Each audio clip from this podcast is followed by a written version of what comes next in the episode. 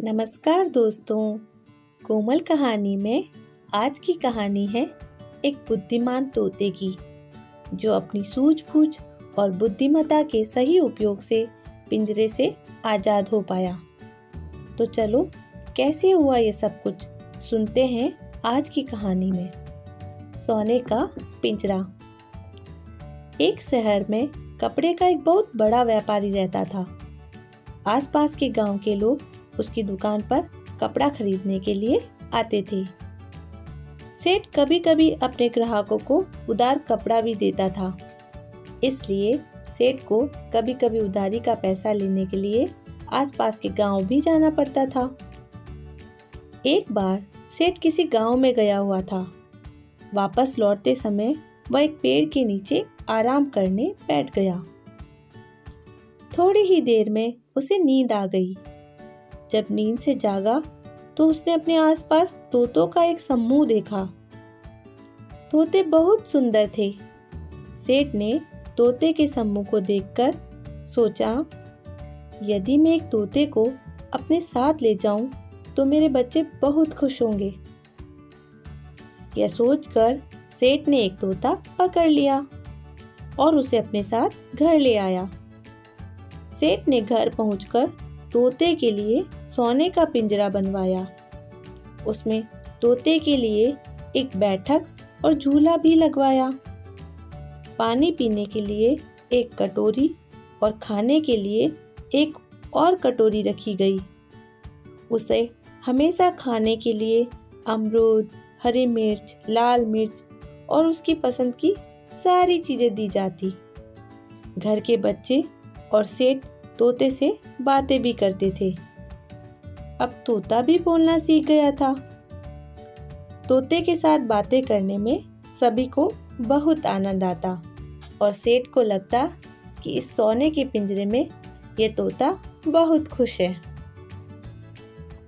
जब दूसरी बार सेठ जी वापस उसी गाँव को जाने लगे तो उन्होंने तोते से कहा, तोता राम, मैं उसी गाँव जा रहा हूँ, जहाँ से मैं तुम्हें लाया था। लौटते समय हो सकता है तुम्हारे माता पिता और सगे संबंधियों से मिलना हो। तो तुम्हें उनके लिए कोई संदेश देना है तो बताओ।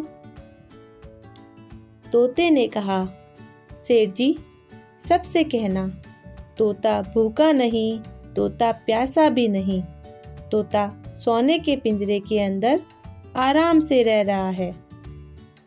यह बात सुनकर सेठ जी चल दिए गाँव की तरफ़। लौटते समय उसी पेड़ के नीचे आराम करने के लिए रुक गए।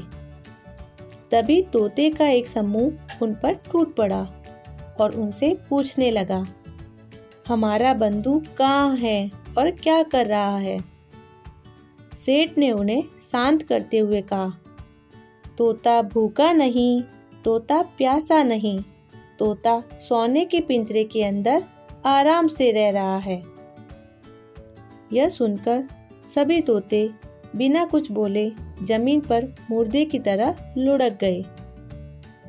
यह देखकर सेठ उनके पास गया, तोतों को हिलाकर देखा, परंतु ऐसा लग रहा था जैसे सारे तोते आघात से मर गए हो। सेठ जी वापस घर आए। सेठ को देखते ही तोते ने अपने माता पिता और संबंधियों के बारे में पूछा। सेठ ने कहा तोता राम जब मैंने उन्हें तुम्हारा संदेश सुनाया तो सभी लुढ़क गए। शायद वे मर गए। क्या उन्हें आघात लगा? पिंजरे के तोते ने कोई जवाब नहीं दिया। सेठ जी की बात सुनकर वह स्वयं भी पिंजरे में नीचे लुढ़क पड़ा। सेठ ने यह देखा तो उसे बहुत आश्चर्य हुआ। उन्होंने पिंजरे का दरवाज़ा खोला, तोते को हिला डुला कर देखा। तब सेठ जी को लगा, यह तोता भी आघात से मर गया है। सेठ जी ने तोते को पिंजरे से बाहर निकालकर दूर रख दिया। तभी मौका देखकर तोता पंख फड़फड़ाता हुआ उड़ गया। जाते जाते उसने कहा, सेठ जी, मैं आपका आभारी हूँ। मुझे अपने माता पिता का संदेश मिल गया था। मैं उनसे मिलने जा रहा हूँ। और सेठ जी, आपका पिंजरा भले ही सोने का था, लेकिन था तो पिंजरा ही। ऐसा कहकर तोता उड़ पड़ा खुले आसमान में। तो दोस्तों, हमें हमारे आनंद के लिए पक्षियों को पिंजरे में नहीं रखना चाहिए।